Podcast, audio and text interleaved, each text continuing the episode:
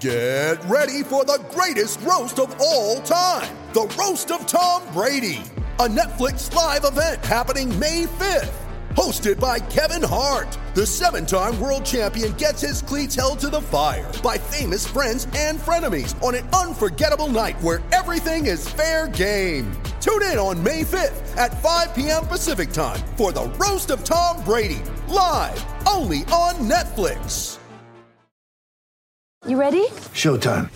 On May 3rd, summer starts with The Fall Guy. Let's do it later. Let's drink a spicy margarita. Make some bad decisions. Yes. Audiences are falling in love with the most entertaining film of the year. Fall guy. Fall guy. Fall guy. That's what the poster said. See Ryan Gosling and Emily Blunt in the movie critics say exists to make you happy. Trying to make it out? Nope. Because I don't either. It's not what I'm into right now. What are you into? Talking. Yeah. The Fall Guy. Only in theaters May 3rd. Rated PG 13.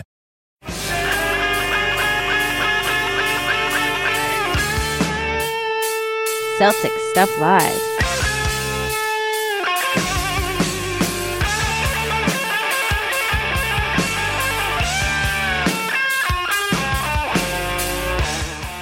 Celtic Stuff Live on CLNS Radio, the leading online provider of audio and video coverage for Boston sports. And we are continuing with the off-season interview series, and we have a treat for you today.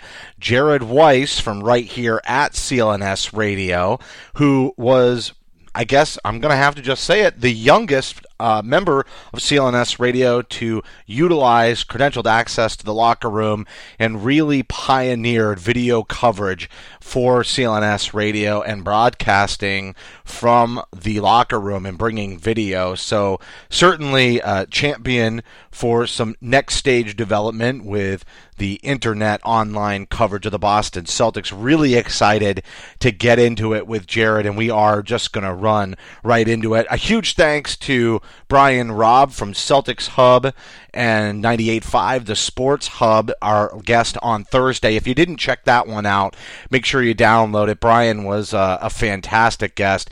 Had a little bit of a conversation about straddling maybe this online written media versus different approaches with uh, traditional terrestrial radio like 98.5, the Sports Hub, and also his excellent coverage of Summer League. So big thanks to Brian for being our most recent guest. The guest before that, Nick Gelso, the founder of CLNS Radio, we talked about Jared a little bit. Jared joked around, shot us a tweet, and said, wait a second, a lot of conversation about me on the show. Maybe I need to come on and, and uh, defend myself. So obviously, uh, no need to defend himself, but we'll give him his opportunity to speak. And, and again, I know Nick brought this up in his interview, but uh, not only has Bobby Manning been an inspiration for this offseason interview series, but Jared Weiss was a big inspiration for my wanting to return to Celtic Stuff Live after a number of years off. So we'll get into that with Jared. Just a reminder to follow Celtic Stuff Live on Twitter at CSL underscore tweet live, as well as your host at CSL underscore Justin. That's me and my co-host John Duke at CSL underscore Duke. The entire CLNS radio network can be followed at CLNS radio. Don't forget our Facebook page, facebook.com backslash CLNS fans, and download our app for iOS and Android. All you got to do is search CLNS radio in your app marketplace. And then finally, as it ties into our interview today with Jared Weiss, don't forget to go to our YouTube channel, youtube.com backslash CLNS radio. We've got high definition, full length locker room interviews, and of course, the Garden Report with our very own Jared Weiss, who is our guest today. Really excited to get into this. Also, uh, because this is Monday's show, we will be announcing the Fan Essentials winner for a free month of Celtics gear from Fan Essentials. So stay tuned after the interview for that. And now we're going to get right into it with Jared Weiss. Jared, thanks a lot for coming on the show, man. Dude, this is an honor. This is the the OG Celtics podcast. It takes me way back. Well, I remember, and we met for the first time. It was either January or February, but I remember you referring to me as the OG, and it's just foreign to me. I, I think I told you that night. I was like, I don't, I don't know if I see myself that way exactly, but um, I even told Nick Gelso, you know, obviously the founder of CLNS Radio, when he came on a couple of weeks ago, or no, about a week ago. He was last Monday's show.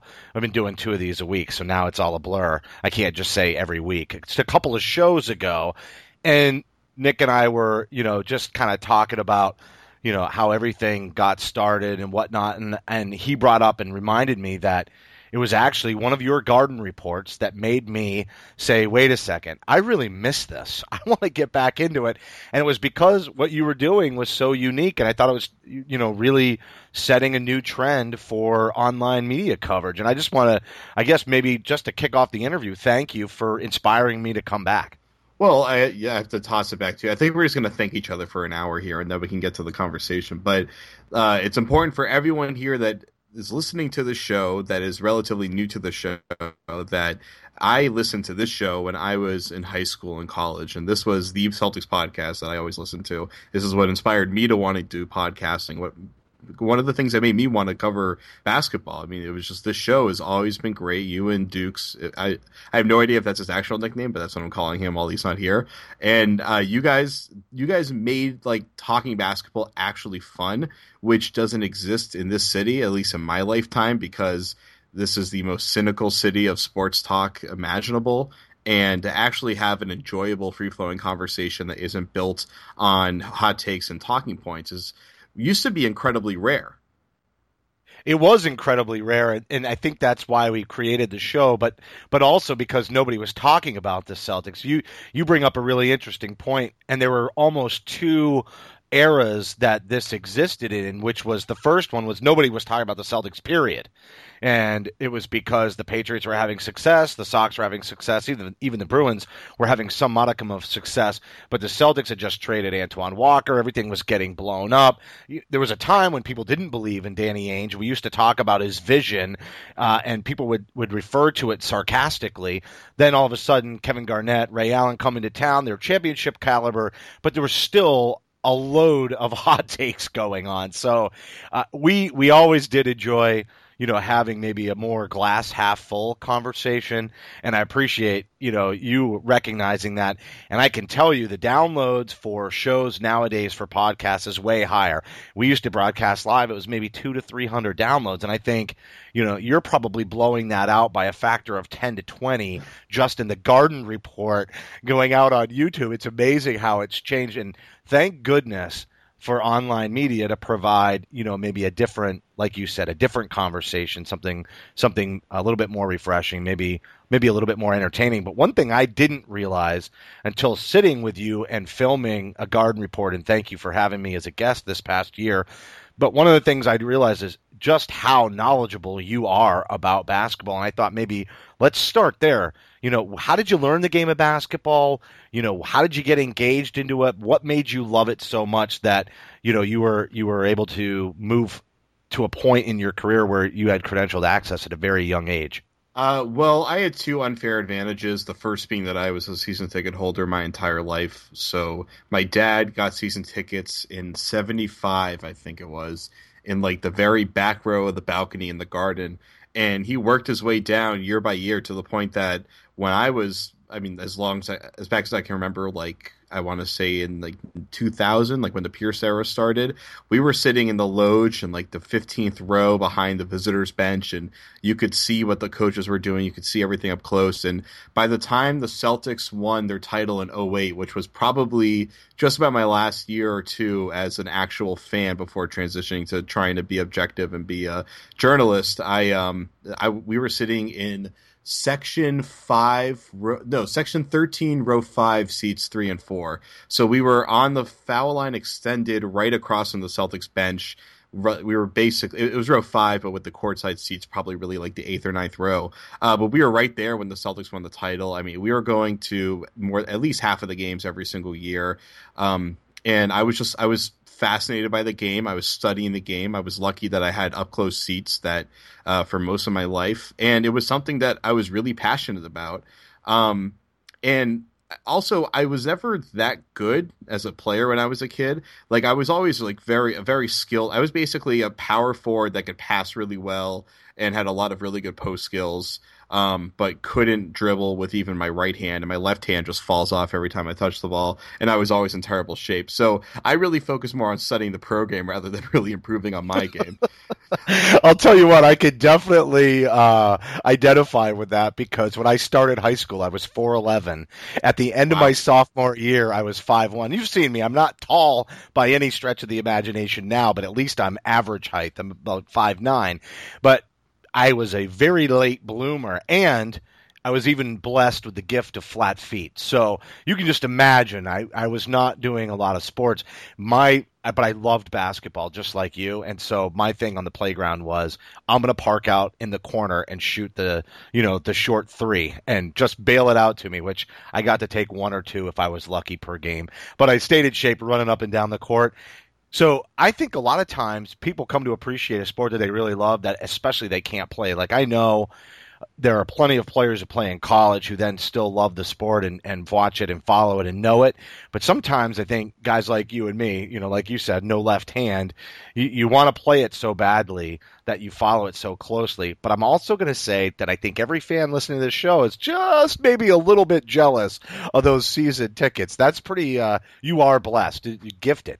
Yeah, I mean, and like I still would have, I still would have been a huge basketball fan. I still would have studied it all the same. But I, I, can't, I can't ignore the fact that being able to be at all those games. I mean, there's a, there's a, there's a huge advantage for not only. I, there's so basically when the cameras aren't on all that kind of stuff you see what's going on when you're at the game and if you're close enough you can a lot of the times hear what's going on and that i mean that really makes a huge difference. You can understand how players carry themselves uh, in between plays and all that stuff instead of just the occasional close-ups. I mean you, you can understand a lot of you can see a lot of stuff that you don't really notice on tv just because of either the angle that you're stuck with or just because you can kind of follow whom you want to follow throughout the quarter. Because i was always someone that i always kind of picked a player i was interested in usually not like the flashy swingman or whatever and i would just follow him and i would study what does he do when he's going up and down the court? How does he position himself on the first you know, when he first gets to the other end of the court? I mean, back back when I was growing up, power forwards were a huge deal, and I was a power forward myself, so I would study guys like Al Jefferson and Antoine Walker, the kind of you know the two best power forwards before KG came around, and I would study what do they do for an early post setup right when they would get down court, stuff like that. Now Antoine, he would usually be checking out a girl in the stands or just setting up on the elbow, waiting to take a three. So Al was the guy I really emulated. Um, and I was I was really interested just what were all the things that they, they did to put themselves in position to make an easy play because I always felt that especially growing up in the Iverson and Kobe era, that people were so obsessed with guys that could make nothing or something out of nothing. But I was more interested in guys that I felt were more responsible and smart about it, where it was they would just kind of try to put themselves in better position early on so that they didn't have to make such a spectacular play. Because over the course of the game, and especially in the fourth quarter when whistles start to go back in the pockets and defense tightens up and you're allowed to get more physical, you can't really get away with all of the stuff to make something out of nothing that you are able to earlier in the game, unless you're like, you know, a guy like Iverson or Kobe. You know, that's really interesting too, because you bring up Antoine Walker and Al Jefferson. And from the fans' perspective, which you mentioned listening to our show when you were in high school. So that those that era when you were going and watching the games, you were still sort of fully in the fan mode. But what did you think about Antoine Walker getting traded?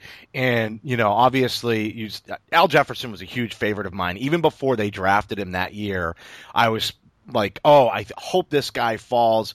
You know, I know he's young. I know we're going to draft him out of high school, but I just, we need a power forward so badly. And we had had this point forward, but everybody else was pretty down on Danny Ainge and down on all these trades because Antoine was so beloved by the city and the fan base, you know, as a character, as a player. What was your take at the time? Because you just talked about how you watched the game as a fan. I almost think you were on to Antoine, but that's a hunch. No, I was so glad they traded Antoine that first time. I thought, I, I thought it was a great trade. I I looked at him as basically someone that you can that you're never gonna you're never gonna win with because he was someone that wasn't able he was basically always getting into an offensive play looking to figure out how can i get a bucket. It wasn't looking to figure out how can we make the best play for the team uh, which is something that i think even pierce was starting to become before even KG kind of came in and really changed everything about the way he played. I always had the I always I always watched Pierce and felt like this is a guy that I think could be more of someone that can run an offense when he has the right tools around him. But Antoine, when he was I can't even remember exactly which year it was, but when he started leading the league in three point attempts, like getting close to the record for three point attempts in a season, it, it was pretty obvious that he he wasn't trying. It wasn't like he was trying to stretch the floor. He was just trying to get his he was trying to get his buckets and I I lost so much enjoyment out of Antoine because Antoine was such a fun player to watch, and his he's one of the most skilled power forwards ever play the game. He is at, there's no question he's one of the best guys on the in, out of the high post we've ever seen. The the moves he had, the power he had, and the athleticism he had, he was incredible. He was like when Marvin Barnes like could have become if he you know stayed out stayed uh, healthier off the drugs, and he didn't value doing what he did best, but rather doing what he thought could get him the most attention. That's that's how I really think it, it, was when he was playing in Boston. I think he said a lot over the years that kind of indicated that that is kind of what his thought process was. Really, um, he really wanted to be a star, and you know, we unfortunately we saw the results of the way that he carried himself, with the way he went bankrupt and all the all the other things that have happened to him throughout his career, and you know he's he's considered a really good guy by a lot of people. I've my only interactions with him has been he wanted hundred dollars to come on my podcast a couple years ago to promote his documentary on losing money, and uh, we were not interested at the time of giving him a hundred dollars for an interview. uh, but although it would have been a really hold on, did he interview. reach out to you because he wanted to promote it, and he said I'll do it for a hundred, or was there some sort of hey, we'd like to have you come on to the show, and he said I'll do it for a hundred dollars, and I want to promote my book. It was the former. It was reaching. He he reached. I think I, I it was a while ago. It was like four or five years ago or something like that. But pretty sure he reached out to me or his agent reached out to me, and I'm pretty sure I feel like I talked to him at one point, and it might have been through Nick Gelso, but it was they wanted to come on the show, but they wanted to get paid like a hundred or two hundred dollars or something like that because they were promoting their movie. Now I figured they would have been aware at the time with the that the online podcast industry did not have the bankroll to be paying that much per guest when that was the income for. what are you talking about? We're all getting rich out here. so yeah, so that didn't work out, but it would have it would have been cool, right? Um, but no, I was not someone that idolized Antoine when I was a kid. I was someone that I did. I was in shock and awe when he would like be posting up Corliss Williamson, and then he wouldn't even move and he would just throw up like a baby hook from like his right pocket and it would go in. He did a you know his his power uh, back and forth uh, post moves, his double spin moves, all that stuff. I mean, he was so ridiculously talented. He was so unstoppable. He could have been he could have been maybe maybe a Hall of Fame player if he wanted to play the game and at least at least in a semi competently uh, respect not respectable way, but if you wanted to play the game in a manner in that intelligent was at way. least somewhat intelligent, at least somewhat focused on moving the ball and not taking idiotic shots. That's stuff that you can get out of your system after a couple years. And we've seen a lot of guys are able to do that, but he just wasn't he, he wasn't really able to do it until I feel like after things really went south for him. And he was really valuable to that 06 Miami championship team. Um, mostly because at that point they really just wanted him to be a spot out three point shooter and a rebounder. But he, well, imagine so his much. game. Imagine his skills in today's game if he had had a coach that could have reeled him in. I think one of the major problems was he was in lights and things came really easy to him, even in Boston, right?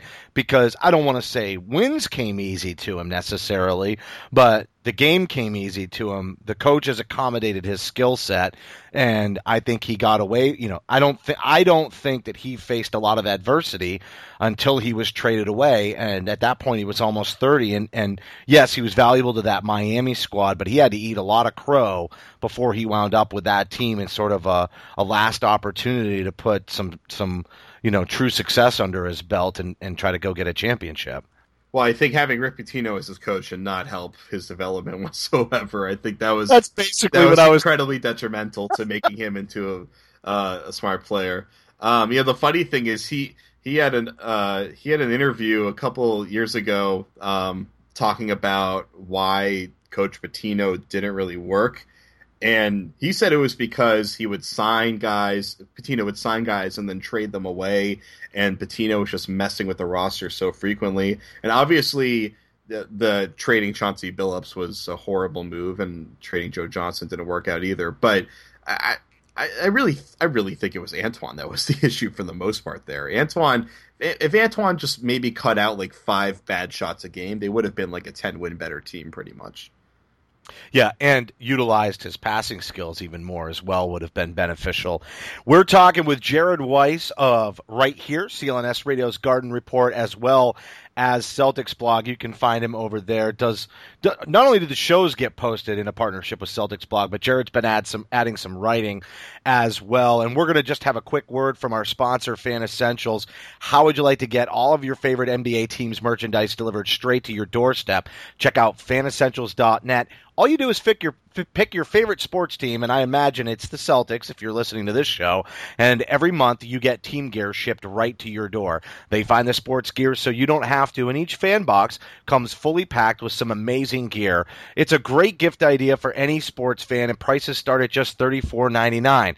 So you can support Celtic Stuff Live, and we'll give back to you and help you by saving 30% on the first month of your subscription by using our promo code CSL2016 at the checkout. Go to fanessentials.net to get all the essentials you need. And as a reminder, Celtic Stuff Live gives away one free month of Fan Essentials each week to one of our listeners.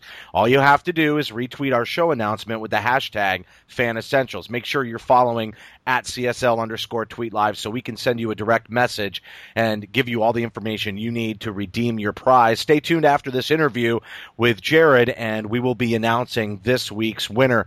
All right, Jared. So we talked a little bit about you being a fan and sort of your perspective on the team, but at some point you decide, hey, you know what? I want to do this for a living, or I at least want to do this professionally. I'm going to get after it. And as a 20 year old, you utilized the CLNS radio's uh, credential to go into the locker room. And I just, we've talked about it a little bit with Jeff Clark and Nick Gelso and I talked about it as well as, as Danny LaRue early on. And we've had an amazing lineup of guests. You're the sixth in this series. And I think we're going to have six to eight more before the season gets underway and we head into training camp.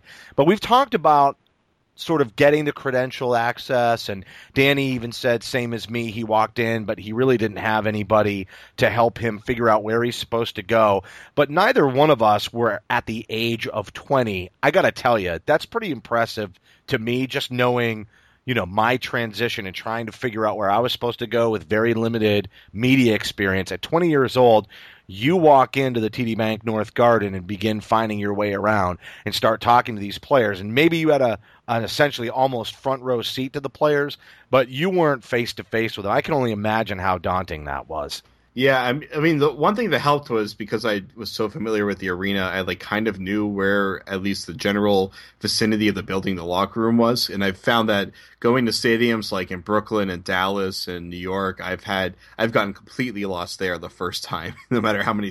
Actually, it's really just that sign is just so poor; it's really hard to find it. Um, but for me, I was I think I was 21 at that point when I because uh, I was a senior in college when I got my first game, which was I want to say against the Knicks, and it was after the lockout season for 2011, and I couldn't find the press room, couldn't find the locker room. I got completely lost. I think I might have missed all of pregame because I had no idea when the pressers were, where the pressers were. I had absolutely no idea what I was doing. I screwed up so much that first night.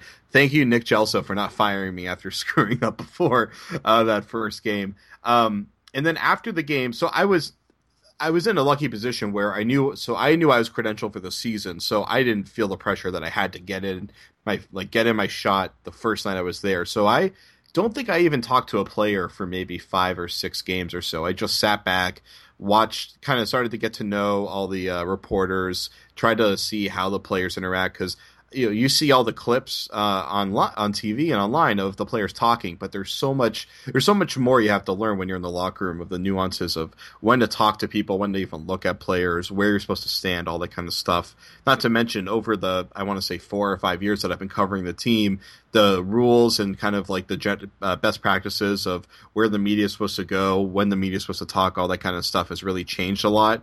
Um, so it's it's really tightened up, I'd say, more so as the, as credentials have expanded. There's more people in the locker room, and there's more out of towners coming in and stuff like that. But for me, I had absolutely no. I agree with that. Yeah. I don't mean to jump on your jump on Go you ahead. there in the middle of your answer, but It absolutely has tightened up, even when you and I were moving around.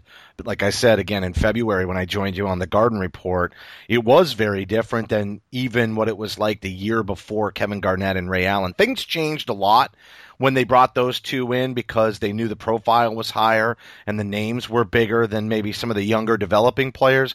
But because this squad was so again still developing this season and we really just saw them come hot out of the prior year and into last year and I expected it to be a little bit more like what it was with the Tony Allen, Al Jefferson, Kendrick Perkins era, where the players were all accessible at their lockers. But I think it really stuck after the the KG, you know, Ray Allen time period, where I think things had to be a little bit more controlled. I, I think players are still very accessible, but the manner in which it's being done, you can tell, um, you know, more and more money gets fueled into the NBA, and people have to protect that brand. Yeah, well, the PR departments have kind of more work than they've ever had to, in their lives before because now the players are able to make PR mistakes uh, on their own with social media. And, got, and, I couldn't imagine what you're referencing there. Oh yeah, we're not. I'm not talking about Terry Rozier Snapchat or anything like that. Which, like, for one, I know uh, people like people get a. Uh, I guess fans will condemn players for having fun on their Snapchats and stuff like that. Like Terry, like with Terry Rozier partying, like Terry Rozier probably did like six hours in the gym that day. Probably worked his ass off, and he gets to go out and have fun. He's got money. He's a he's a good looking young man who's uh is a famous person, and like he can do whatever the hell he wants to have fun. He's a lucky guy and he's earned it. So the the idea that people are criticizing players for their opulence or their fun and all that stuff, there's obviously limits which players constantly exceed. Um, that you know, but like the I think the general public perception of the fact that players are partying and they're not being responsible or respectful or hardworking is is al- almost always completely overblown and ridiculous. So I, I, I agree, and I also I think also and we talked about this a little bit last week, but it seems like because of social media, it just makes it um, a little bit more of a permanent record. Those things might have happened in, prior to the cell phone era, but nobody really knew about it unless there was a writer oh, there oh, yeah. or somebody else went and told somebody, and you know, you know, it, it, it, and it the circle that it was exposed to was much smaller. Now it's people's lives are being broadcasted. Even people who aren't famous are broadcasting good and bad decisions in their lives Mostly all the bad. time. It, and mostly bad, right? Absolutely. But you know, if you're out late and you're having a few drinks, it's pretty easy for something to get onto that phone that maybe you wouldn't normally have done, and uh, it's not any wonder that especially young players end up having, you know, with the success, the money, and the technology that that happens. The other thing with Terry was I was just waiting for the tweet to come out and say I was hacked. You know, somebody stole my phone and did that without my permission, just because that seems to be the go-to move these days as well. If something sort of unpopular hits social media, I don't think Terry knows that people even knows he has a Snapchat, honestly, but. He probably doesn't care. He didn't do anything wrong, so there's nothing for him to say really. I mean, for for one, guys getting hacked on their social media accounts, it's probably true like five percent of the time. But I, that's my it's point. Probably, yeah, it's probably the if if you can get away with it, it's definitely the right play. I think Paul Pierce did it at some point. Like pretty much everyone has done it. But like I my tw- my Twitter account has gotten hacked before, and I don't even remember what happened. I remember it was really bad, and I was like, "Holy crap!" And I deleted whatever the content was, and I changed all my passwords and all that. So it does happen, and I'm not nearly as famous as Paul Pierce. I'm like maybe half as famous as Paul Pierce. So that so it can it definitely can happen to any of these guys. Um, don't use your jersey numbers or password would probably be the the best uh, advice I could give. yeah, right. or your birthday. Yeah, exactly. Um, all right, so you you're going in, and I really liked your approach to the locker room. It's something that I talked to Nick about when he first got credentials, and and when he was on the show last week, and it was like just take a breather, and you did the right thing. You went in, you didn't feel pressure to go all of a sudden be an all star, because that's when mistakes get made, and you did the right thing. You observed, you sort of figured out how things work, and then you began to assert yourself, but you still did something what I would consider to be very cutting edge, you decided to go down the road of bringing video content. And, um, you know, that's a whole different world than maybe audio. And even when we did the show this year, I didn't realize how much time. Like, I'm not even sure like how much sleep do you get after a game? Maybe let's talk about really the commitment that you've made over the last what six, seven, no, eight years to to covering or covering and, and doing video and credentialed access, etc. It's an enormous amount of time. Yeah, I don't sleep nearly as much as I should, so I, f- I found ways to deal with it. I picked up meditation earlier this year, which uh, really really helps. Um, and coffee, just like a constant IV drip of coffee, is very helpful. Um, if you can find a way to attach coffee directly to your bloodstream, that would be the way to do it. Um, but I know for me, we as far as the garden report is concerned, there's so many variables to the schedule that can mess it up because we're trying to coordinate getting multiple people together who have their own responsibilities for their content production, whether they're writing or whatever.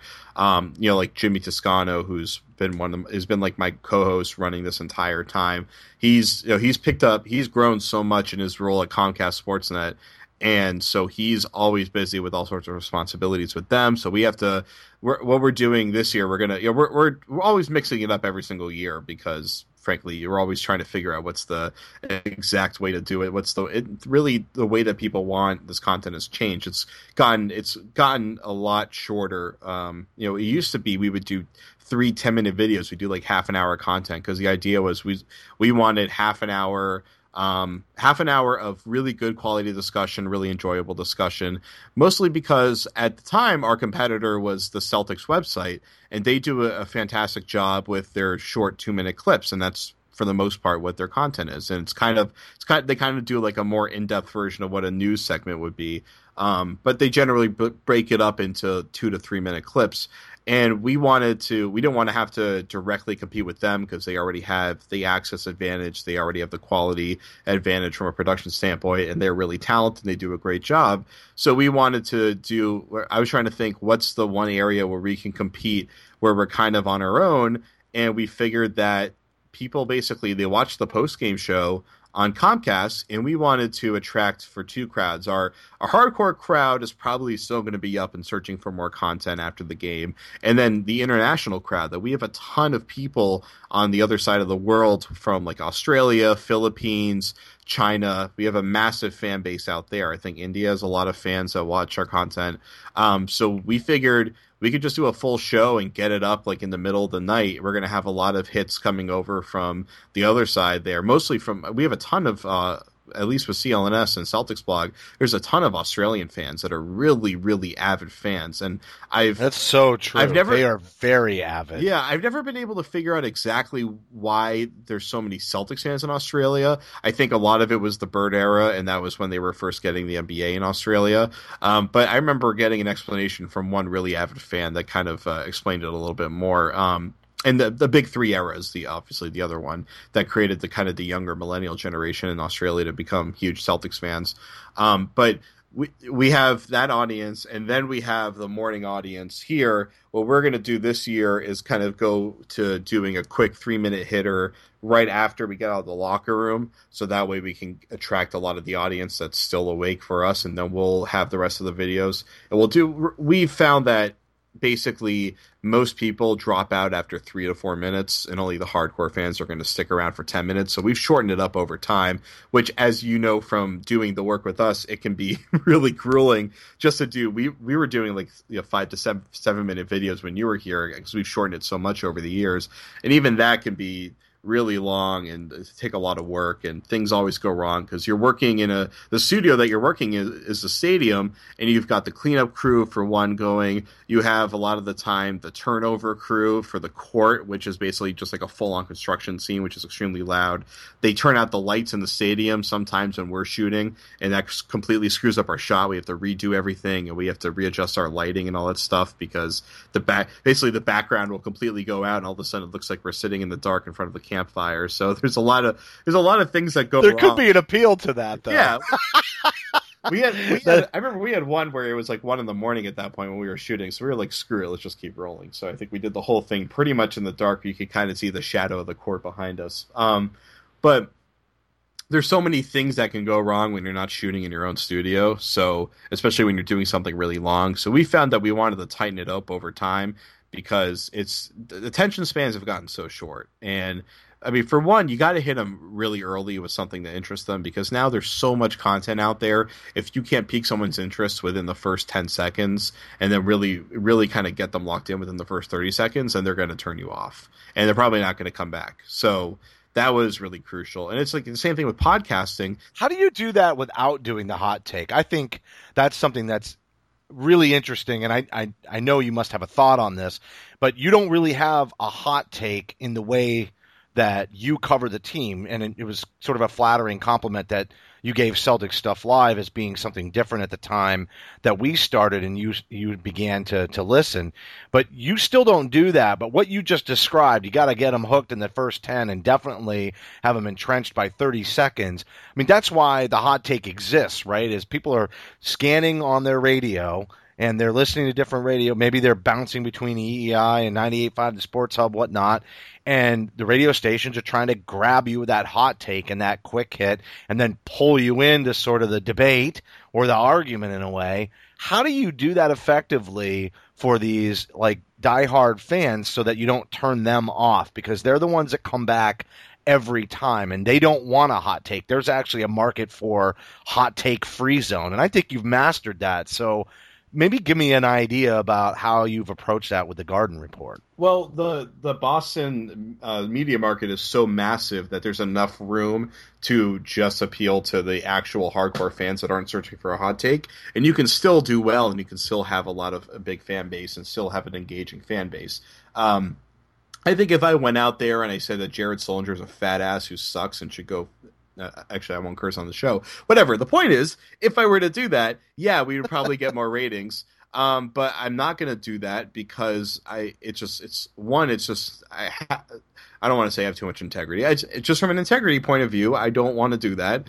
And from a perspective of doing my job, I can't go out there and then go back into the locker room and then have be able to do my job because everyone's going to hate me. And you know, there's some guys that are powerful enough to get away with that. I'm not one of them, and I wouldn't want to anyway because I think it's I just think it's completely unfair. It's usually coming from a perspective of not being educated on the subject enough.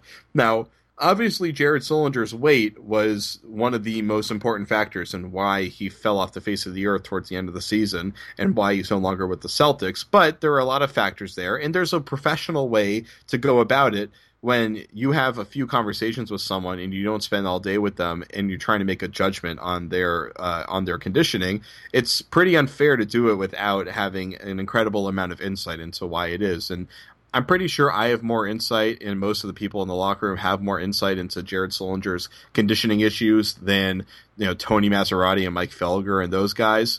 But um, there's not really. I don't think any of us really get close enough without at least having a full conversation with Jared and the people that work with him to really have a fair enough um, understanding of all the variables there to come out and say that he's being a fat ass and he needs to get it together, at least in a more professional sense. But there, I think in that in that subject, enough came out over time, and I've had conversations with people behind closed doors that indicated that yeah, that was really the problem was that even his work his work ethic was not up to par, and his dieting and nutrition was not controlled and consistent enough. Yeah, I think it did bear itself out, and you could sort of see it. And there were a lot of articles talking about how much he had done last off season to get himself ready for this year. And then there, were, I can't remember who wrote it just off the top of my head because you just brought up Jared, but I remember that there was sort of an update from Coach Lucas who basically said that you know that Jared stated he can't imagine doing that work again another off season. And it's sort of like, yeah, well, the guys that are very successful in this league put that work in year in and year out. And I'm going to I'm going to tie that right back into your coverage because Brian Robb said something on the last show which was, you know, you can never be satisfied with what you're doing. And you even said we're changing the garden report every year. And I like how you've had different guests who have different traits and analysis and maybe different ways that they cover the team and what they see. And you have guys like Kevin O'Connor that are really, you know, stat oriented and X's and O's. And then, you know, not that Jimmy isn't that, but Jimmy's got, you know, a, a different perspective and, and maybe doesn't go so hard at statistics. And so you've shown different things and you've really honed your craft. But I think consistency is the most important thing and what I mean by that is showing up, applying it, always trying to be better. Not not that you shouldn't change the product or adapt because you should, but I think never being this is what Brian said was never being satisfied, never being content with what you've done before. And that's definitely I think an issue for Jared, you know, just being consistent. And I also think that it's something that you've done well is you just kept showing up regardless of the lack of sleep, regardless of the, you know, lights going out and being like, "Oh man, now we have to retake." Okay, maybe it's not going to be 20 minutes. Maybe we're going to do 5 minutes because if we have to do a retake, no problem. And oh, now we're going to start weaving in video clips into it and we're going to do more post-production and you kept applying your craft and I think you know that's a testament to the product that you're putting out on the garden report which i think is truly fascinating and amazing but can you talk about consistency and the energy that it takes i know there's got to be days when you're walking into the garden you're like i don't have it today i Oh, just don't have it today No, that happens And- all the time. And Boston traffic will do that to you more than anything, really. So, yeah. Um, but how do deal with it? I mean, you mentioned coffee. That's one of the ways I've gotten over that hump. I think people face that every day in their daily work lives. Sometimes you just wake up and you're like, I don't have it today. I need a day off. How do you fight through that? Uh, you just, I, I, well, the first thing is just like starting it. Just like once you get started, then your hat, your kind of muscle memory can set in so that it does most of the work for you. Um, you know, going above and beyond every single day is extremely difficult. And there are guys that are able to do it with no sleep or whatever else is going on, and it's pretty, it's, it's amazing. And, um, I think that for me, it's the muscle memory more than anything is what gets me through the days where I feel like crap or I'm losing my voice because I haven't slept in a couple days and stuff like that.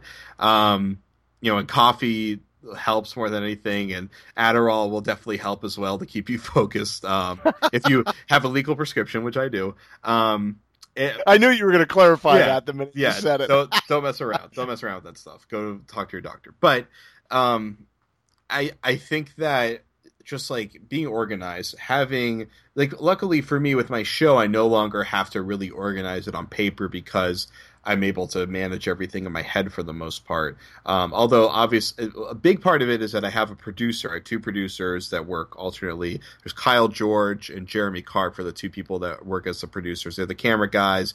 They do all the they they film everything. They edit and upload everything. I serve as the executive producer and the content creator.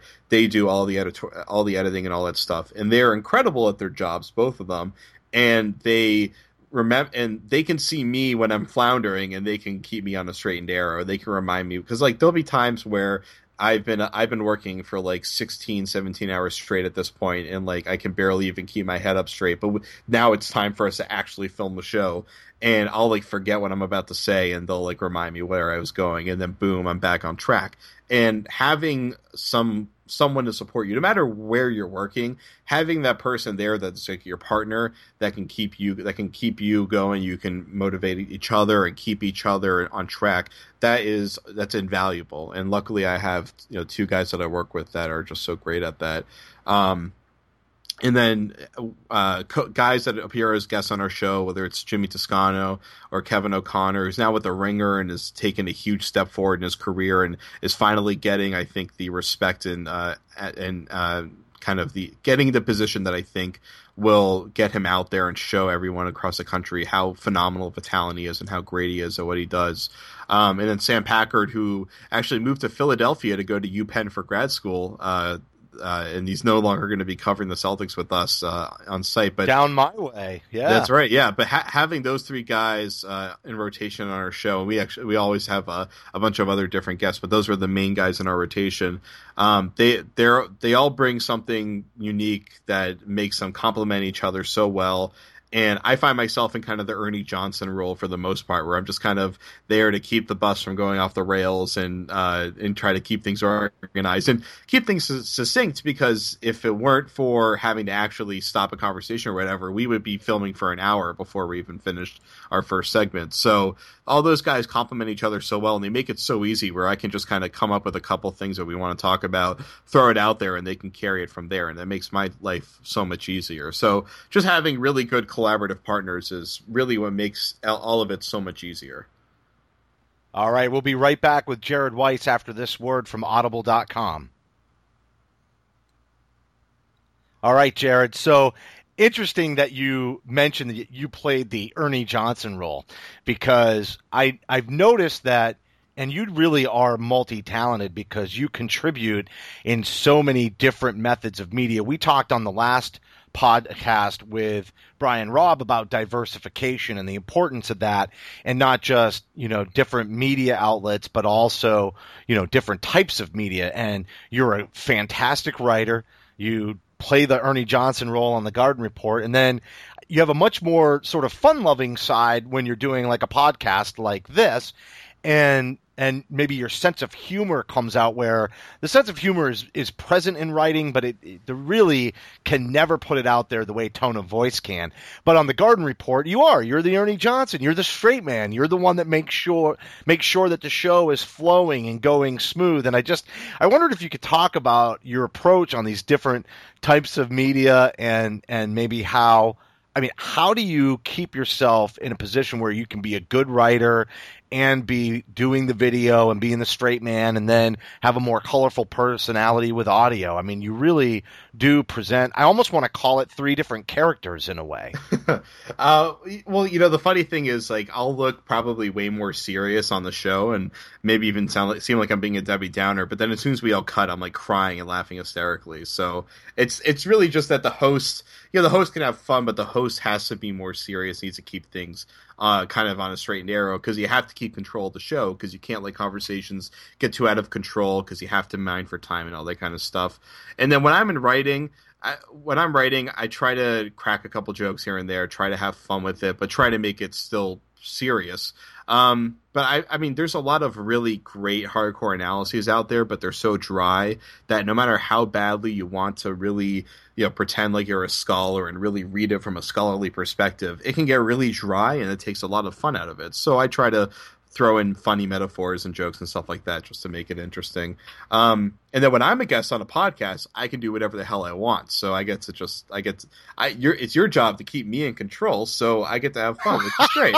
so I love it. Yeah. It's, it's, almost like you're exacting your revenge for having to be the straight man. It's all it's almost like well, let me let me see if I can test the waters and and you know have a little fun with this and see what happens. It's it's like being like a dad that's in one of those Buffalo Wild Wing commercials where you just get to go you get to go to uh, Daddy Heaven and just go let loose and not have to do anything while the wife's at home with uh, you know with stains on her shirt and the baby's crying and all that kind of stuff. So yeah, I get to I get to shed my responsibilities for an hour of time and just let Justin run the show. So it's nice. Um, you know, and I I hate when things are way too serious. I think it just makes it miserable. You got if something's not fun, why you have to be incredibly brilliant or have an incredible amount of cachet to not be fun and be worth listening to. And there are guys out there that are that, but for the most part, you got to have a light sense of humor and you got to make things entertaining. Um, I know, like when I'm when I'm doing the uh, the WEEI Celtics podcast with Sam Packard, when I, Sam is now working with Reigning Jays, so we're figuring out what to do there next. I know with Sam, Sam is like he's he's like absolutely wild and like off the like off the walls bonanza crazy half the time, and it's and it's it's amazing. It's so much fun.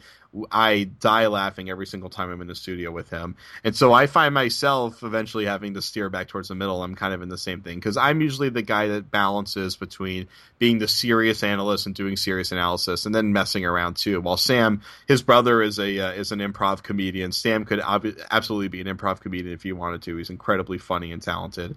Um, and I, I I like it so much more than listening to the boring podcast where you're doing talking points or you're trying to have a really serious discussion that doesn't have enough content or context to uh, to really be worth actually sticking around with. Um, you know, you mentioned Danny Leroux earlier. They have with the Dunked On podcast and the Real GM podcast, which I was on recently.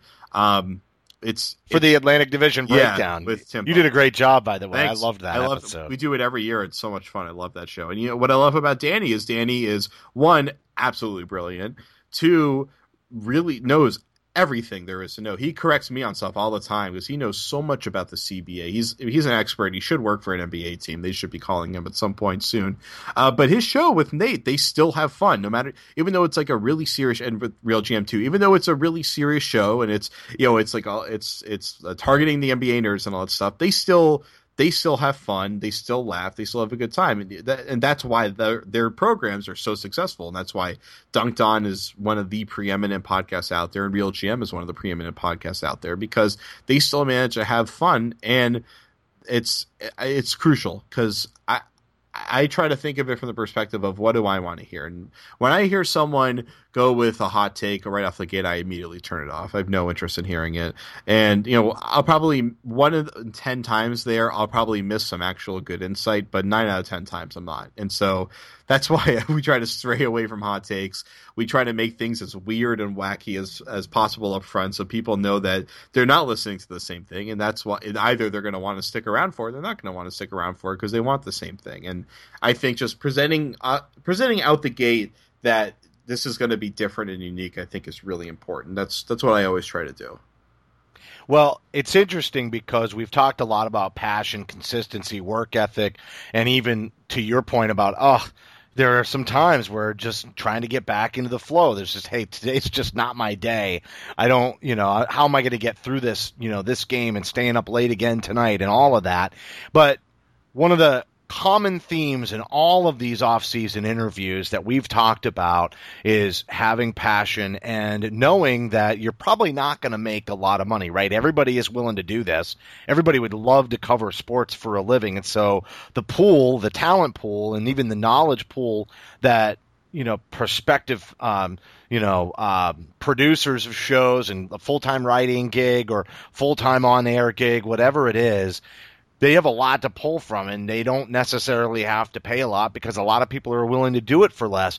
And that's where I think you talking about sense of humor comes into play. I think that's got to be one of your biggest go-to moves on one of those nights where you're like, I don't know, I'm going to get through it, and then you've got this team, and you talked about you know the producers of the show, and I think it I think it would be remiss if we didn't talk about team because I don't know how this show is completely centered around sports franchise and team is obviously a theme because that's what we're watching is we're watching a team develop and yet the topic of sense of humor and having some enjoyment which allows the the fuel it fuels the passionate fire that gets you to keep doing it right? If you're having fun it's better. But also the team around you will pick you up and if they're having fun and you're having fun it really makes it all worthwhile. So maybe talk about, you know, the team. I've really enjoyed being with the CLNS radio network because before Celtic Stuff Live, we had a lot of team members, but they were more like partners, you know. We partnered with Celtics blog, we partnered with Comcast, we partnered with a number of other outlets, but for the most part, I didn't have like a team that was really all the CLNS radio network like it is now, where we can all work together. And so I wonder what your thought was about sort of the importance of team and maybe some parallels that you can draw in covering media, maybe even drawing from Kevin O'Connor and Sam Packard and Jimmy Toscano, like you already mentioned, how they were kind of, even though they weren't CLNS radio network content providers, they were still on your team for the Garden Report. Maybe talk a little bit about managing egos and coordination, and how how maybe you're the Brad Stevens in that air in that uh, analogy. Oh well, their egos are so massive; it's so hard to control. Oh my god! No, they're well. The first thing is they don't have egos, which makes it really easy. I mean, if you're working, and there are plenty of people there that do have egos, and when you're working with someone that doesn't have an ego, it makes it a thousand times easier. Um, and I mean, we all have egos. It's just a matter of can you keep it in check, and can you take them? Can you kind of take a step back and see where your ego is going too far, or it's just not appropriate. Um, you know, everyone's time is incredibly valuable, especially after the game. And so I try as best to respect that while also trying to apply enough pressure to get the show to actually function in the manner that my life can go can go forward at a pace that doesn't destroy me. So uh, that's always something that's tough to manage. And when you give someone I mean, part of it is give someone a little bit of ownership, right? So if you give someone, I love watching Shark Tank, and um, I picked it up recently, and I didn't realize how much fun it is. And one thing you can see from Shark Tank uh, is is that you need to give someone enough equity in something to make them interested, because when they take ownership, they're going to apply their determination to make it uh, to make it successful. And these, these these guys that you're mentioning, they they see the show as a way for them to, for one, one be able to d- talk and do what they do in a non-structured environment where they don't have to deal with the limitations of whatever it is they usually have to deal with Creative control. creative control um, content standards stuff like that on my show the only content standard is that it doesn't suck. So we can we, we'll do whatever we want um, and that we don't uh, outwardly talk trash to other people in a serious manner. Uh, you know as long as we're respectful and we're having fun we could do whatever we want say whatever we want. So uh, that's i think it's part of what makes it interesting and allows people that come on the show to take some ownership of it because they can see it as an outlet for them to express themselves in the way that they want to.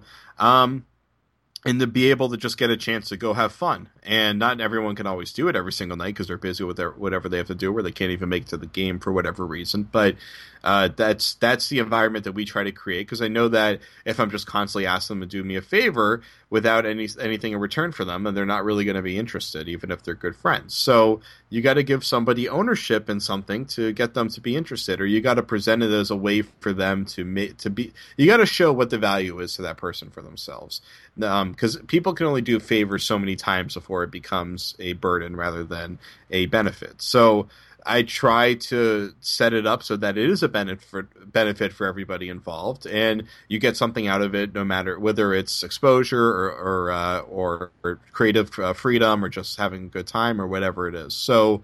Uh, there's always there's almost always something uh, in it for everybody involved, and that's that's what makes me able to eventually rest my head on my pillow later, just knowing that I did the right thing there. Um, and you don't always get to do that and there's a lot of compromises especially when you're a media person you're constantly making compromises Well, you want to. I think it's important in most relationships, or at least you will find them to be more fulfilling, professional and personal, if you give more than you take. And that's a hard thing to do when you're the one that's putting out the product and it's your brand. How do you give more to your guests than you take from them? But I think you already mentioned some of it, right? If they have fun with it, you're giving them something for coming on the show because they enjoy it. You're giving them enjoyment. Um, if they if you have a sense of humor, then again that ties right into it. Creative control. You're giving them the opportunity to do something in a way uh, that they can't necessarily do in other outlets. And I think the third thing is you can help them build their their prof- their personal brand. All of the people you mentioned, egos, and the people that you've worked with have had either kept that in check or didn't have one, and that's always the sign of a successful team, right? As soon as somebody's ego becomes too big for the team, then the team suffers, and it's it's important to do that um, Ubuntu kind of thing. But how do you do that when you're not necessarily on the same team in everything that you do professionally or for fun, especially again when in this world you're not really paid to do it very much, if anything at all. And and you know some people have had more success than that with, than others, but for a lot of us on online media, we're not making a lot of money doing this. Yeah. And so with that in mind. You know, again, giving more than you take, it's a it's a really difficult proposition. It has to be a lot of intangibles, and I think you know what what the probably the biggest thing that people are getting from online media is is that creative control. I got to think that that is the piece that really appeals or was missing before we had the internet and the ability to do it the way we wanted because God knows people still weren't getting paid a lot. Well, I know a big thing is that everybody, so everyone has a brand now. Um, I, I was, how can I not humble brag about this? I was hanging out with a very famous person from a different field, um, and from Hollywood, and they were they started we started talking about their brand, and they were like, "Oh, I I feel so Hollywood and so ridiculous talking about my brand." And I explained to him that and even in the Boston media landscape, everybody has a brand because everyone has everybody is such a public figure at this point. I mean, especially because of Twitter, almost every single person is by the classic standard a public figure. They're all public. Their thoughts and comments are all publicly accessible.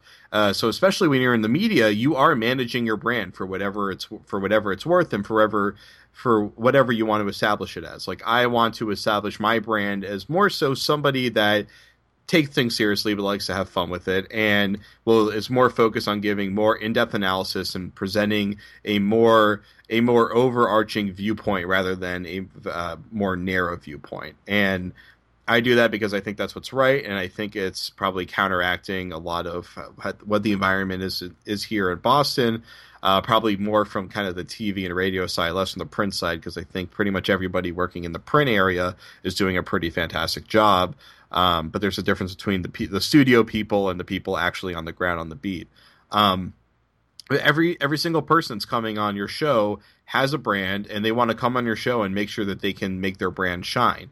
And if you can do that for them, then they're going to want to keep coming on. They're going to like you and all that kind of stuff. So it is really important that you create an environment with your programming that allows the people that come on it to feel comfortable and confident that it's only going to make them be able to project themselves even more so the way they want to. And I've been in lots of I've been on lots of shows where it was the exact opposite of that, where people tried to paint me into a corner to make hot takes, or people even falsely accused me of making a hot take where they would like misquote me on something and take the context out of what I was saying.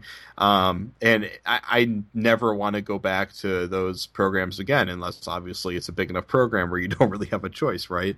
Um, it, so the best the best case scenario is to create a program where people want to come back on again, and that's that's it's really only the case about half of the time. One of the hardest things that any professional can can be stuck with is in a business relationship where they have to do something that's in conflict with their values. Yeah. And I think what you're talking about in terms of personal brand, and especially the advantage of what you're able to offer as a guest on the Garden Report or what you're able to do as the host of the Garden Report or your writing, etc., is you're able to keep your values in line with the content that you produce, which makes it more fulfilling and more rewarding. And that's not always easy for people to do in any walk of life. Yeah, I mean, you look at the radio shows in our town, the drive time shows. I mean, they're I, I don't think value and integrity is is really uh, at the forefront there. I'll say uh, Toucher and Rich, while I think they're pretty ridiculous, I don't think they really go off the deep end on their sports takes, although their sports takes aren't very often. Um, and then uh, Mike Holley, I adore and admire greatly, and Mike's always been great to me, and he's someone that I think is one of the best beat writers of uh, of our generation in Boston, and has continued to be a very fair and equitable person as a show host, which is pretty rare in the city. Um, and I think they do a great job there.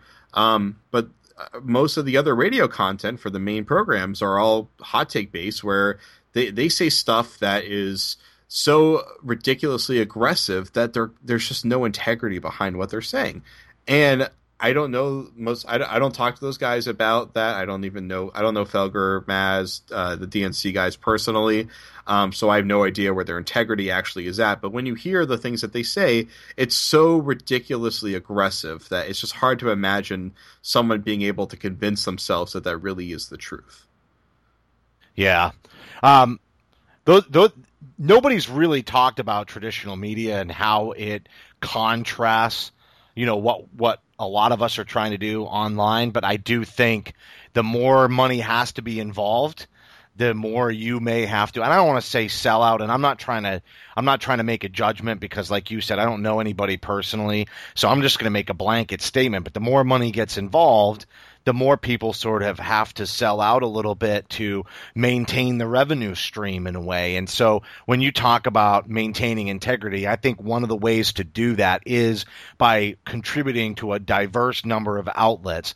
And we talked about on the last show with Brian Robb about diversifying your portfolio and that's what a lot of people you know if you talk with somebody and they're building you know a financial advisor and they're talking about where to place your investments they'll tell you to have a diverse uh, number of investments so that if one market is going bad, another one is lifting you up. And I think that's a great way to manage your career. And I think, you know, online media allows you to contribute. And where you look at some of the people that have been the most successful, look at when Bill Simmons became the most frustrated. It's when he became beholden to ESPN. He had a contract and he was locked in, and he lost a lot of that creative control. And we don't have to go down that road because I know we're coming up on the end of the interview here.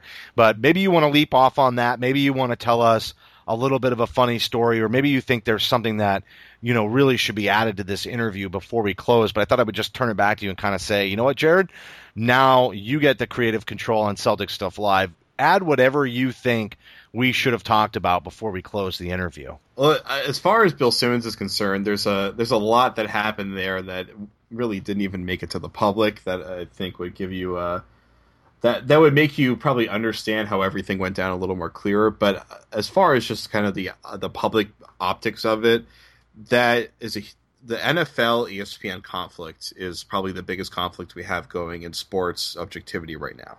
And Bill Bill tried to just ram through it with a bulldozer, and he had to pay the price. Um, he probably had to pay the price financially, but as far as his brand, I think I think it probably enhances brand more than anything. Amen. Yeah. Amen. Because he, if people, because I mean, I get, I've, I was reading Bill back when he was uh, writing on a GeoCities blog when he was first starting in Boston when I was like nine years old. I mean, I've been following Bill Simmons his entire career, and he was someone that I grew up admiring. I, I say the main guys that I admired growing up were him and Bob Ryan. Um, despite the fact that I completely disagreed with their homerism, because I've and it is something I didn't really get to say before. I, even though I was a Celtics fan my entire childhood, I was always incredibly objective and really just always rooted for the best basketball and was really satisfied coming out of a lot of Celtics losses because I thought they were fantastic games. But I still, of course, celebrated like my life had changed when they won in 2008 when I was still in high school because you know that was something I dreamt of my whole life. But um, I had always been opposed to their homerism because I was always very objective and I never I never felt like a, the duty of a sports analyst was to I mean obviously you you should present fandom in a way that's productive to fandom but you're there to help educate the public and if you can educate them on how they can understand being a fan better, then that's great and that's productive. But I was more interested in educating the public on how to understand what's actually going on with sports to kind of counteract the hot take culture that I grew up in in Boston. Um, but so I think what Bill did was was fantastic. That he had the balls to probably go too far um, in his criticism of the NFL and Roger Goodell, although he definitely was right. I don't disagree with anything he was saying. And uh, the unfortunate um, fallout of that was that Grantland died, and Grantland was the best was the best sports journalistic uh, endeavor that I've seen. It was it was incredible, and you see that especially by all the talent that came out of there when they shut down. It's crazy. These people are all now the faces of coverage for all sorts of different sites around the around the country now. So it was really sad to see Grantland go, and it shows you the conflict that you face as a you know sports journalist or analyst or whatever that you have to you have to not necessarily hold your tongue, but you have to consider the risk and reward of saying exactly what you want to say and as aggressively and honestly as you want to say it, because there are consequences in many different ways. Um, you know, like if you're a if you're a credentialed reporter covering a team, you can't go after the team or go after people with full vigor because you have to for one you have there'll to, be consequences. Yeah there's going to be consequences there. And there's a way that you can do it that's more reasonable. Um but I forget exactly who it was. But I remember there was some, there was like a great sports writer who was talking about how back in like the '80s they had some sort of story where they were told by the team or the player that if they ran it they were blackballed, and I think they ran it, and they were. I think it was a player told them if they ran it, they were blackballed, and if they ran it, that happened. I think it was Dan Shaughnessy saying he did that with Larry Bird. He ran a story about like Larry Bird getting in a bar fight or something like that. And no, you're right. I read that article. Yeah, and Larry Bird froze him out permanently, and that was it, and it was over. I think it was the Charlie Pierce article for the Ringer where he did a profile on Dan Shaughnessy. That that was, is it. Which you is, nailed it. Yeah, that's where it was. And that's you know, and that Shaughnessy piece is a must read. It's on the Ringer where you can find Kevin O'Connor as well. I'll do a shout out for Kevin again. Um, that piece is really important to read, especially if you're someone who's interested in this industry, because the Shaughnessy versus Ryan thing has been something I've always been really, uh, I think has been really important to me learning about sports journalism growing up. And I think the the most important thing to know about Dan Shaughnessy is he is an incredibly nice guy. I had I won like a raffle at my school, um, at like my school like summer raffle to have lunch with Dan Shaughnessy when I was in fourth grade, and I had lunch with him, and he was fantastic. He was incredibly nice. We had a great time. He gave me, I think, like two signed copies of The Curse of Bambino, which was amazing for me as like a 14 year old. Or no, I was probably younger than that, whatever it was. But he was incredibly nice to me. And then I had dinner with him again, like 10 years later, um, when I was covering the Celtics. And he was exactly the same. He was so friendly. We had a great time eating dinner. Um, great time hanging out and talking, and he was such a nice guy. I had a good time with him, and he's he is for all the contrarian cynicism and all that stuff. He actually is a really genuinely friendly guy and enjoyable guy to hang around. Um, but the way well, everybody has a job to do versus who they are as a person. It's very different. And I and before we move on, uh, I wanted to also go back to Grantland and just make a an observation about that and say, while it's definitely a consequence of maybe how Bill spoke out that Grantland folded. At the same time, it may be sad for all the fans of Grantland, but it's also a new beginning for all those content providers, including Bill Simmons, who get to recreate themselves and reinvent their personal brand or expand it or do it in a different way. And I think many of them are going to end up having better opportunities as a result, even though, to your point, as far as that endeavor or that product, that it's a loss for for the uh, not only the you know, not only just journalism in general, or but also the online media. You know, that was a big online provider of content with fabulous writing, and so you lose that. But I think maybe the people that come out of there are going to influence more uh, and more others and more budding writers and you know media personalities in the future because now it's going to be spread out and they're going to lift more people up than than just being conglomerated in one area by themselves as a as a group. Yeah, the Bill Simmons tree is going to be like the uh, Bill Walsh tree from the Niners. You know, there's going to be all these great coaches, all these great writers all over the place who were uh, part of Grantland. Um, and I mean, they are. I mean, there's guys like you know Jonathan Tjarks, uh, obviously Zach Lowe and Bill Barnwell who are still with the ESPN. There's tons of writers that came out of there, like guys like Wesley Morris, who became the New York Times lead film critic, I think, after he left there. Um, a bunch of their people went and took over MTV's efforts to reestablish themselves as a as an effective online media source. So I mean, there, there's going to be a lot of evidence of Grantland's greatness spread throughout the uh, throughout the media over the next ten years or so, uh, which is great. And there were there were a few other things that were going on with Grantland behind the scenes that led to its uh, closing. And I'm sure most people have heard that their ad revenue wasn't generating enough to sustain it. Um, but at least ESPN was smart enough to keep Zach Lowe and Bill Barnwell, who are probably the two most gifted uh, writers that they had at that site. Yeah, and we we actually talked about Zach with um, Brian Robb last week from because they were both yeah. uh, there for, at the beginning of Celtics Hub, and so uh, obviously Zach has has done great, great work. And and even Brian talking about how they were, you know, Zach was uh, w- was able to help him and and crafting his ability to write. And and you know, obviously Zach had a master's in journalism, and so um, had had the ability to uh, or had the training, I should say, to to be so good at perfecting, you know, how he writes. Um, Jared, this has been an awesome interview. I'm I, I actually I, I'm a little sad that I haven't had you on sooner as a guest. I, and not John and I haven't been super super condis, con, uh, consistent with guests, and I think we are also going to reformat our program in the new year where John and I do our show, and then we maybe tag on another interview, and maybe we're we'll we'll do two shows. And to your point, people's attention spans are only so long, so we keep them down to like 45 minutes twice a week. We're not losing listeners by putting out these off-season interviews twice a week. As a matter of fact, our listener base is growing as a result of it. So there's got to be room for John and I talking and then an interview. But we're definitely going to have you on a lot more throughout this season as we kind of work, you know, our CLNS team together. And, and I'm excited to see some of the changes and what you do with the Garden Report this year. Well, you know, the reason why you guys are doing well this offseason is because you're doing really good stuff that's really interesting. People are fat like when I saw that you and you guys did uh, like an in-depth personal interview with Sean Grande, I was like I got to listen to this because I mean I know Sean re- really well, but I don't think I've ever sat had enough time really to sit down with him and have him explain his life story to me. So, getting to hear all this kind of insight is really fascinating. I haven't listened to the Brian one yet, but I'll have to because uh, I don't think B Rob's ever told me his life story yet either, even though I've had dinner with him 150 times. Um, You're supposed although, to cry before this wraps up. well, we we are from the same town, so that that definitely helps. But um, I mean, people are going to go to great content no matter what the structure is. So if you put together something good that'll get other people to share it, that's more important than your structure. It's more important than your time. It's more important than your timeliness. It's really just good content will make its way out there.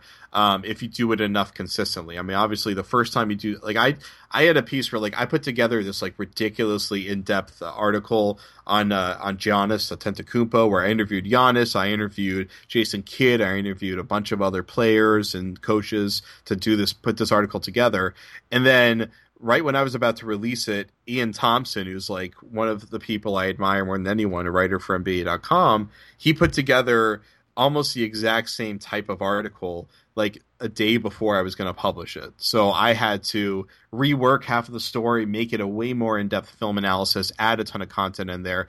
By the time I published it, it was like 4,000 words. It was way too long.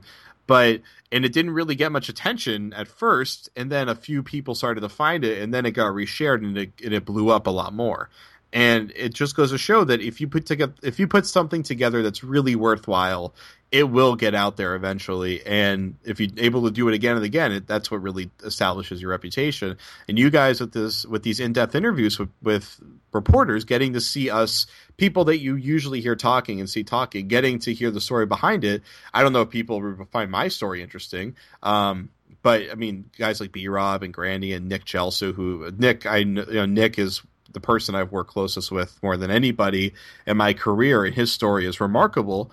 Um, and he's you know he's someone that I admire and respect so much, and he's done so much for me personally. And I should mention and make clear, he was the one that hired me to cover the Celtics, and I owe my entire career to him. So thank you to him. But and he trusted you as a twenty year old to go in and roll when you know who knows he never even met you face to face. Yeah, he was an idiot. I don't know what he was thinking, but hey, uh, no, I I mean I think it worked out pretty well for him, and it definitely worked out for me. And uh, it, he's told me just so you know, okay. and I, here's here's a part where you cry. Okay. Uh, he has told me, you know, not not in our interview, but or maybe it was in our interview, but you know, he felt that that all of the work done on of all the work done on the CLNS radio network, that your story and your success was one of the things that he was the most proud of attached to the brand. So, you know, I can tell you again, I mentioned it at the very beginning, but it was watching the Garden Report this year was an inspiration and a big factor to why I reached out to Nick and said, "Hey, I'm thinking I might want to come back." Um, so we all inspire each other. We all owe each other, and that's kind of goes back to what I think was the biggest theme here from this interview, which is try to give more than you get. Just try to give more than you take in any situation. And so hopefully you know, Jared, I've I've given you something by having you come on and be part of this series, but you've definitely given the show a lot more, and so I I still owe you. Well, you let me talk about myself for an hour, or so what what more could I ask for, right? I I actually hate talking about myself, to be honest. I, I just feel like I'm embarrassing myself the whole time. So I appreciate you making me you made me feel comfortable, which really was great.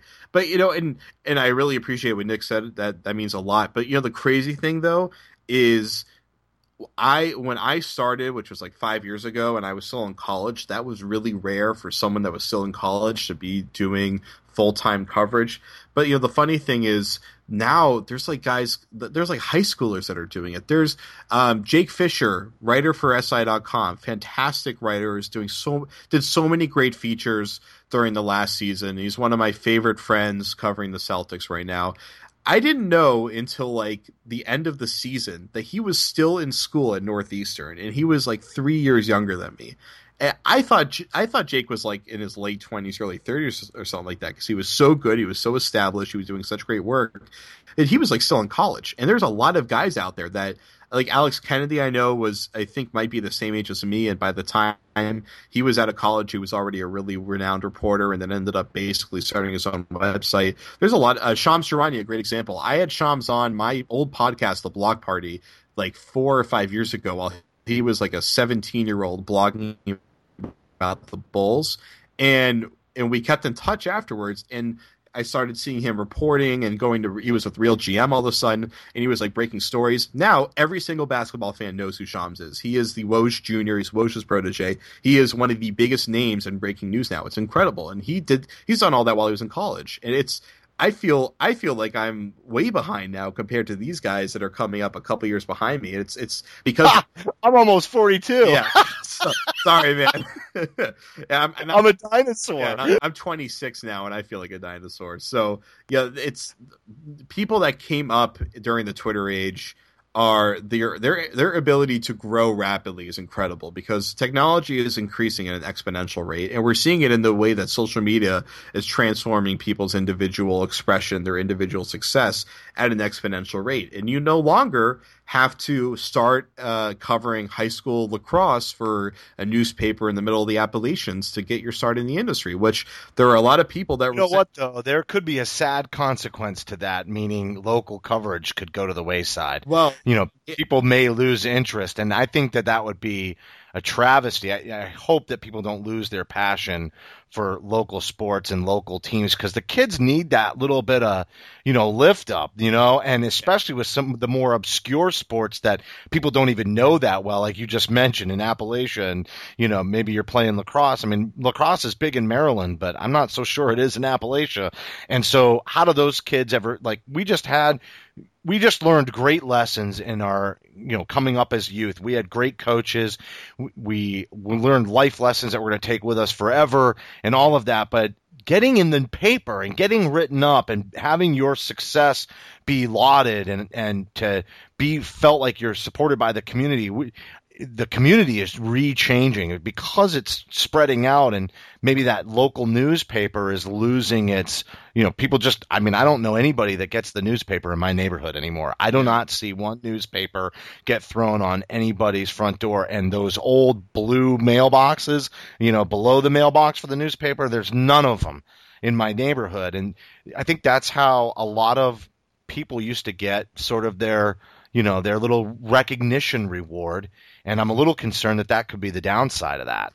Yeah, I mean, well, I know as far as like like the Globe, I've been subscribed to every day for my entire life. My parents subscribed to it when I went to college. I subscribed to it. I still read the Globe every single day because um, they're because I at this point quality and reliability I think is is probably more important than ever because you don't really you have it used to be that you didn't really have much of a choice in your coverage. Now you could choose anywhere imaginable to go and you can be duped and we've all gotten duped especially now with like fake twitter accounts for media members and stuff like that. It's crazy how much fake information is out there and having someone you can trust is more important. It's more paramount than than ever before. That's why the globe is so important to me. Um, and then as far as localization and communities it's important to note that like for the celtics are a great example where the the low while that might be having an impact on uh, I guess like the the fusion uh, in modern society might be having an impact on the passion locally. They have a huge fan base overseas and they're expanding. And really, the fan base is always going to be the same size, if not bigger, because of the availability. of people can watch Celtics footage and games from anywhere in the world pretty easily now. And that that's it's always going to grow and it's always going to be strong. Um, it's really just kind of on the league to make the product continue to be entertaining. It's why the f- football is kind of is going to cat it's going to catch up to itself with the CTE issues, and baseball is pretty much completely died now because people like me found baseball to be incredibly boring and uninteresting. Yeah, the attention and frustrating. span factor is going to kill yeah. that sport. And I know for me, when I always had a, my issue with baseball players was always that I thought they were way too uh, finicky and way too uh, kind of frustrating to respect, I guess, in a lot of ways compared to like basketball and football players. And then when the Celtics had their beer and chicken year, I just or the Red Sox had the beer and chicken year. I was like, all right, I'm just I'm tired of watching, dedicating my time to watch athletes that are in horrible shape that go out there half-assed. It's just not entertaining anymore. You know, and baseball was always so well appreciated on radio. The other sports struggle a little bit. Football can be decent, but you know, so so many of the other sports are really beholden to visual. But baseball was such a stat driven sport and the way that the stats were recorded, it was it was very very easy to appreciate a baseball game on the radio. So you just think of your dad working on the car in you know the garage and listening to the ball game. You can't do that with basketball. It's just you know, like I can do it driving in my car. I'll listen to Sean Grande on the uh, NBA app all the time if I'm traveling and you know I can't get um, you know I can't get the league pass up or whatever. That's happened numerous times, and I definitely get a sense of what's going, but have to focus on it baseball is one of those things where you can have it on the radio in the background and not lose track of what's happening in the game. Um, and that's unique week, and as radio sort of, you know, again to the attention span, you know, the games are three and a half hours sometimes. You know, how do how do people keep that much attention span unless it's on in the background? And I think that's one of the things that's hurting too. And you can get the highlights the next day in how much time? right? Yeah. And usually for the stat guys, that's all it takes for baseball. You can watch you can watch the highlights on YouTube in the morning in about 10 minutes and feel like you followed the sport. All right, last thing I'm going to say here quickly. Sean Grande is one of the five greatest play-by-play people speaking the English language, and if you don't listen to the Celtics games on the radio, you have to start doing it because he is he is just absolutely amazing at what he does. He is he is the standard model for play-by-play. He's incredible. I wish the NBA app would give you the opportunity to sync up the radio with the video right? So you could, I mean, I, I love listening to Gorman, but sometimes on League Pass, I'm forced to listen to the away announcers. So, you know, again, I, I, I, we're very lucky to have the quality of broadcaster both on radio and TV for play by play in Boston, some of the top notch guys in the industry and definitely in the NBA to your point. But I wish you could I wish you could sort of morph the broadcasters and be able to pick and choose a little bit because you're right. And Sean is given this show way more than this show has given him. And I also want to say, you know, he kicked off this offseason interview series to really help promote it. And that was that that deserves a huge thanks.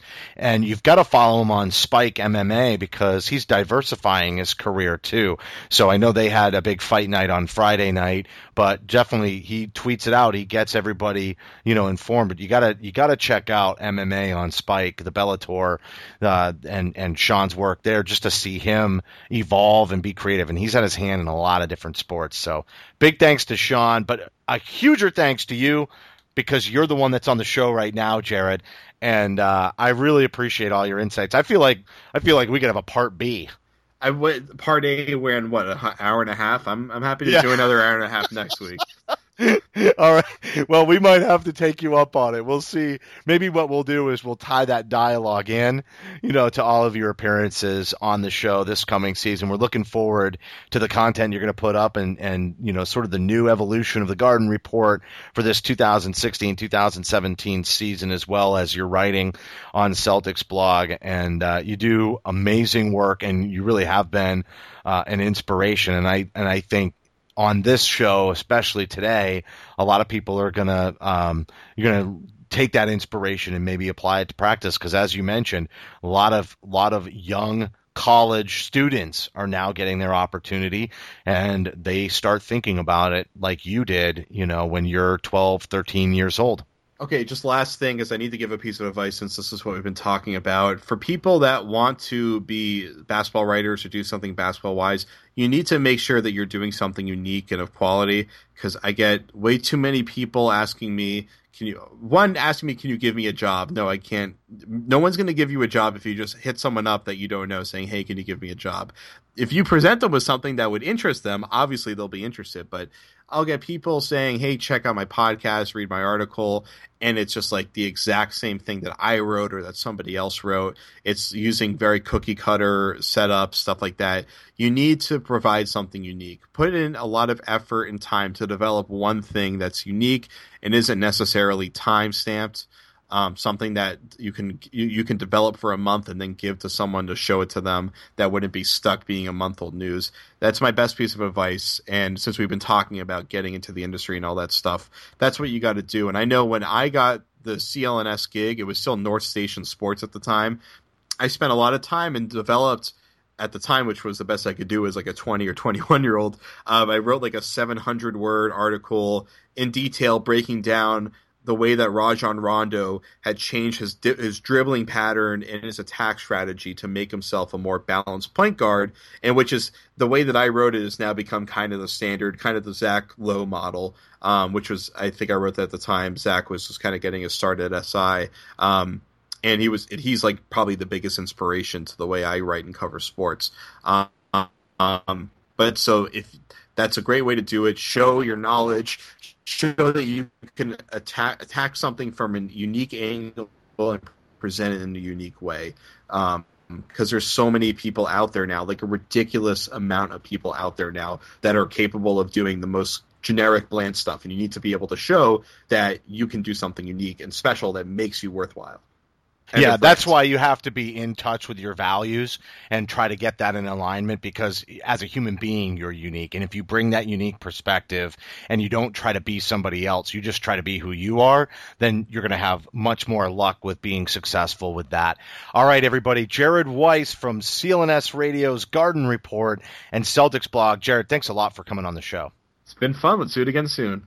Follow Jared on Twitter at CLNS underscore Jared Weiss. Another great interview as we keep rolling on with this off-season interview series. Next up later this week, John Karalis from Reds Army. So I'm definitely excited to talk to John. It's been since the draft night since we spoke with him, and uh, we'll be seeing what he's up to now with the Locked On Network for podcasting, and we'll really John was there at the very beginning as well, right around the time Celtics blog and Celtics Stuff Live came about. So we'll talk to him some more about that era and continue this discussion around uh, online media and some of the some of the ways that it has shaped how uh, many of us approach our careers. Jared really some good stuff there. I, I do like he's very correct that in the Garden Report he's got more of the straight man uh, personality. But what I loved in this interview is a sense of humor coming out.